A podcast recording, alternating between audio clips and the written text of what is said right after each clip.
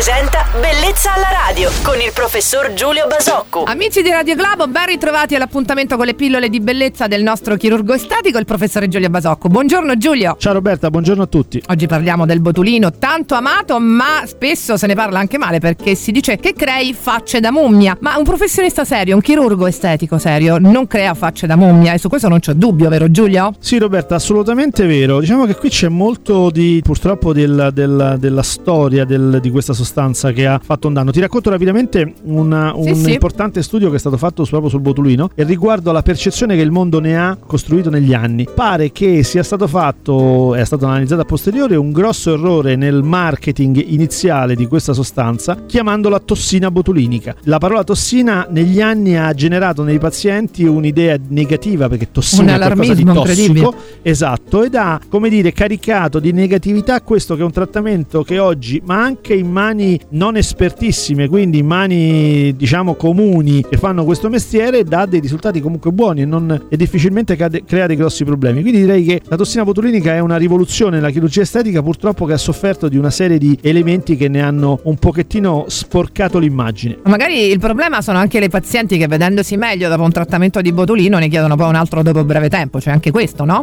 Giulio? Sì, assolutamente sì, lì dovrebbe essere il chirurgo a cercare di contingentare un pochettino questa richiesta, ma, ma a volte è molto difficile. Tanti buoni consigli dal nostro chirurgo estetico Giulio Basocco, il eh, quale tornerà domani sempre su Radio Globo con le altre pillole di bellezza. Felice giornata Giulio, a domani! Ciao Roberta e buona giornata a tutti. Bellezza alla radio.